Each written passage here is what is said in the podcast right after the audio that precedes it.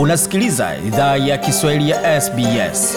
Pata taarifa zaidi kupitia sbs.com.au mkwaju swahili.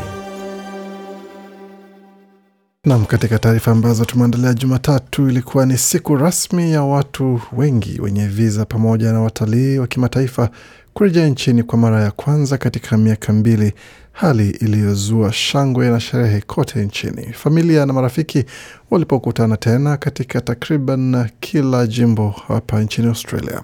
Hali hiyo ilijiri baada ya siku mia saba na mbili pamoja na kufunguliwa kwa baadhi ya vikundi maalum vilivyochanjwa kutoka ng'ambo. Waziri wa utalii wa shirikisho Dan Ten alikuwa katika uwanja wa ndege wa Sydney kuwakaribisha ama kuwalaki baadhi ya wasafiri waliowasili kwa ndege ya Qantas iliyotoka Los Angeles.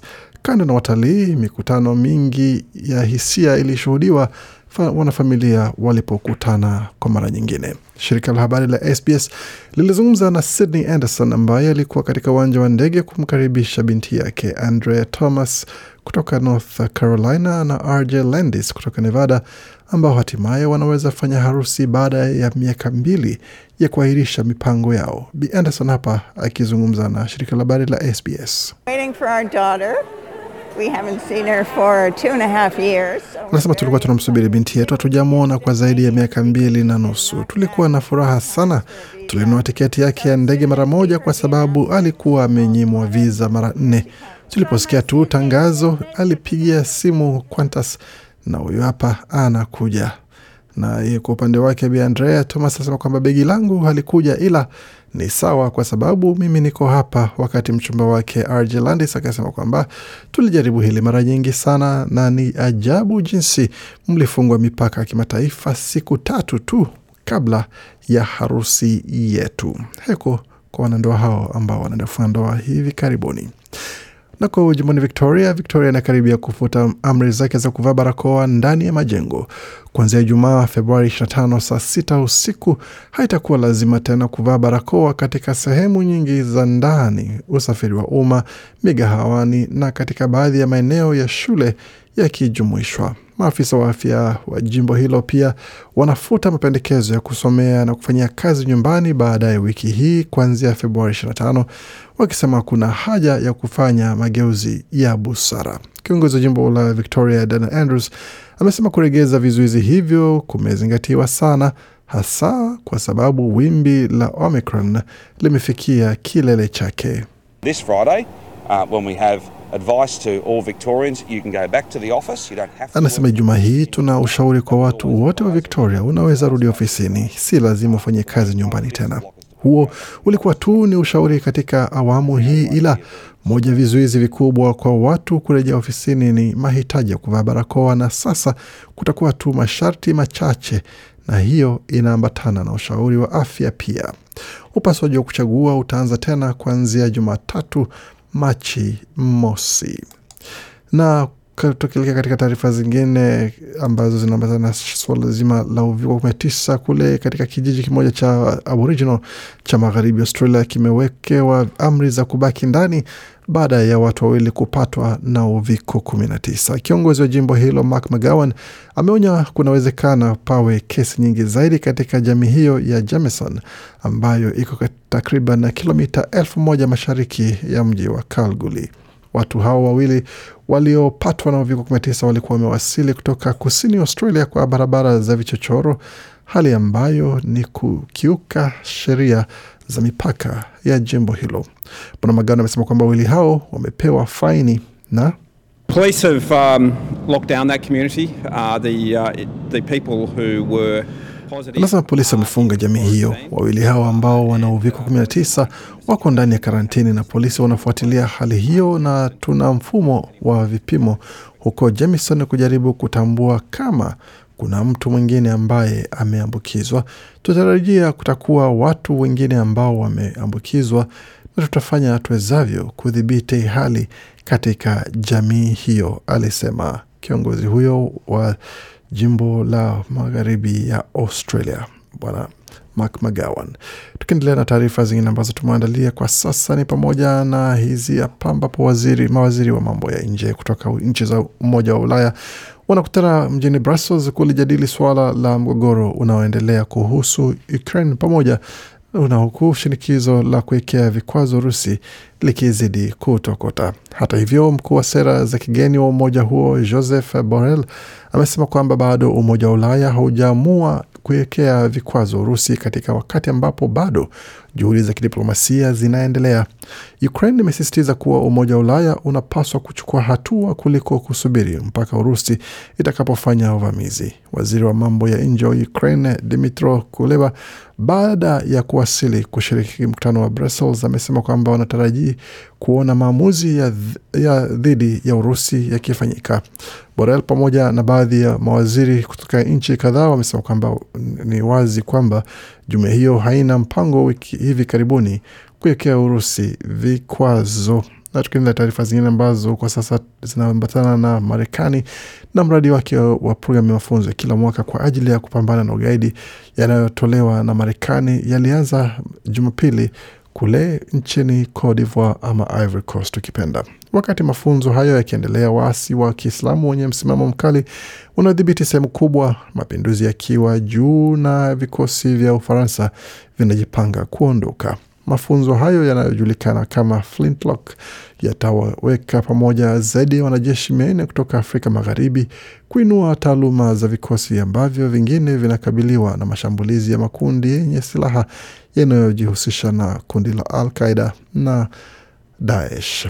Wale ambao hawatakuwepo ni pamoja na vikosi vingine na nchi mbili ambazo zimepigwa vibaya na ghasia za Waislamu wenye misimamo mikali Mali na Burkina Faso wakijumuishwa. Wanajeshi wamenyakua madaraka katika nchi hizo tatu tangu mwaka elfu mbili ishirini, hatua iliyozusha wasiwasi kuhusu kurejea tena mtazamo wa utawala wa kikoloni Afrika Magharibi kama ukanda wa mapinduzi. Na wizara ya kusini Afrika imesema kwamba Jumatatu kwamba inabadilisha kanuni za chanjo za uviko 19 kwa ajili ya kusaidia kuongeza kasi ya uchomaji wa chanjo hiyo, wakati maambukizi yamepungua na nchi ina chanjo za kutosha. Serikali imepunguza muda wa kuchoma dozi ya kwanza na ya pili ya chanjo ya Pfizer kutoka siku 42 hadi siku 21 na itaruhusu watu ambao wamepokea dozi mbili za chanjo za Pfizer kuchoma booster miezi mitatu baada ya dozi ya pili, tofauti na ilivyokuwa kusubiri kwa miezi sita. Pia itatoa chaguo kuchanganya na kuonyesha booster kwa watu wazima ambao walipata chanjo moja ya JNJ ama Pfizer miezi miwili baada ya dozi yao. Watu wazima waliopata chanjo ya Pfizer wataruhusiwa kupokea chanjo ya JNJ pamoja na Pfizer kama dozi ya tatu. Afrika Kusini imerekodi kesi nyingi za maambukizi na vifo katika bara la Afrika.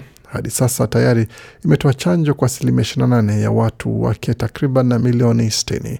Asilimia hiyo ni kubwa zaidi ikilinganishwa na nchi yote ya bara la Afrika, ingawa haijafikia malengo ya serikali. Tukirejea hapa nchini Australia ambako mkutano muhimu kati ya serikali ya New South Wales na maafisa wa chama cha wafanyakazi wa reli wa kutatua mvutano wa kikazi ambao umesababisha uhaba wa usafiri wa reli jumbani humo umeisha bila suluhu. Maafisa wa chama cha wafanyakazi wa usafiri kinachosimamia usafiri wa reli, tram na basi jimboni New South Wales walikutana na waziri wa usafiri David Elliott mapema hii leo Jumanne, Februari 22 kutafuta suluhu kwa usumbufu wa huduma baada ya mfumo mzima wa usafiri wa reli kusimamishwa jana Jumatatu 21 Februari. Mkutano huo uliodumu kwa takriban muda wa saa nzima uliisha mida ya saa nne asubuhi bila tija na kuna makubaliano muhimu yaliyofikiwa.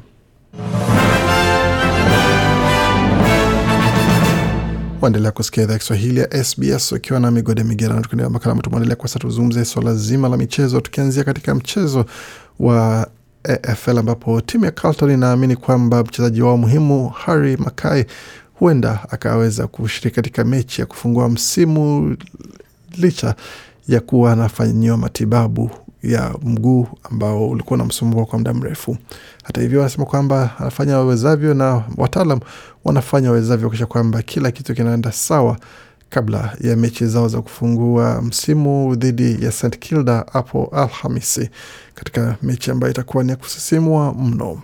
Tukirejea katika taarifa zingine, pia kwa upande wa raga, ambapo mechi zimeendelea za mchezo wa raga, ambapo kulikuwa na mechi za maandalizi kwa upande wa timu ya taifa ya rugby ya Australia Wallabies, ambapo kumekuwa na watu ambao wanasubiri mechi ambayo itaweza kujumuisha wachezaji wenye asili ya Australia wa kwanza kuweza kukishiriki na kuweza kucheza. Carly Bill amekuwa ni mchezaji wa kwanza ama mmoja wa wachezaji wa kwanza kuweza kucheza mechi mia moja kwa timu ya Wallabies, timu ya taifa ya Australia ya mchezo wa raga, na ni mchezaji kutoka jamii ya watu asili, hapo akijipatia rekodi hiyo ya kwanza kabisa katika mchezo huo wa raga. Vilevile vile katika mchezo wa gofu Uh, nyota wa gofu Rory McIlroy anaamini kwamba kunaweza kuwa na uwezekano wa kuweza kuondoka ama kugawanyika kwa mchezo huo na michuano ya mchezo huo ambayo itajaribu kuboresha mchezo huo la, lakini bado hapajawa na mwafaka kuhusiana ni wachezaji gani ambao wataweza kuingia kucheza katika mchezo huo mwingine, ama bado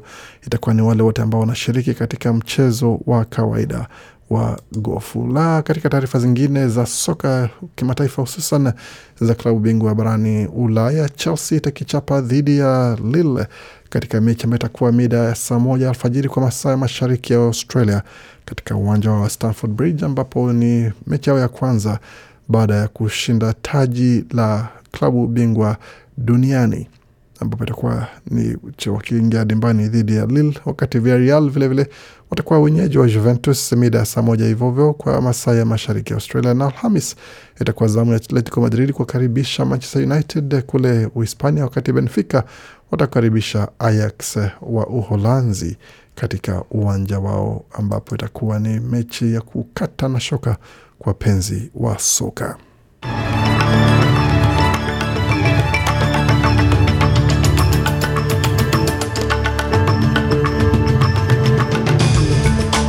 Nam, kabla tutazame hali ilivyo katika utabiri wa hali ya hewa, tuangalie hali ilivyo kwa upande wa fedha, hususan kama ungependa kutumia jamaa na marafiki hela barani Afrika. Hivi basi ndivyo mambo ilivyo sokoni, hususan dola moja Australia ikiwa kwa mradhi, dola moja Marekani ikiwa ni sawa na dola moja na senti 38 za Australia. Vilevile dola moja Australia ni sawa na faranga 1444 za Burundi dola moja Australia ikiwa ni sawa na faranga 1438 na senti 66 za Jamhuri ya Kidemokrasia ya Kongo, wakati dola moja ya Australia sawa na faranga 744 za Rwanda, wakati dola moja ya Australia sawa na shilingi 2536 za Uganda, na dola moja ya Australia ni sawa na shilingi 81 na senti 87 za Kenya.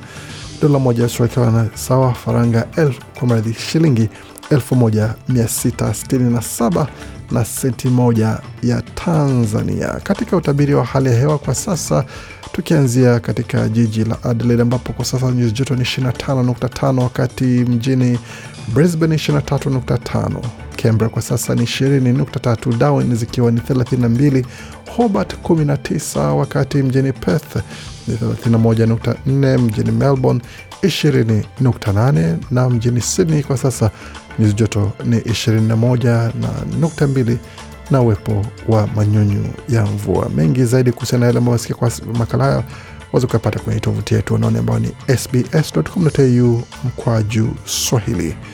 Hii ni idhaa Kiswahili ya SBS.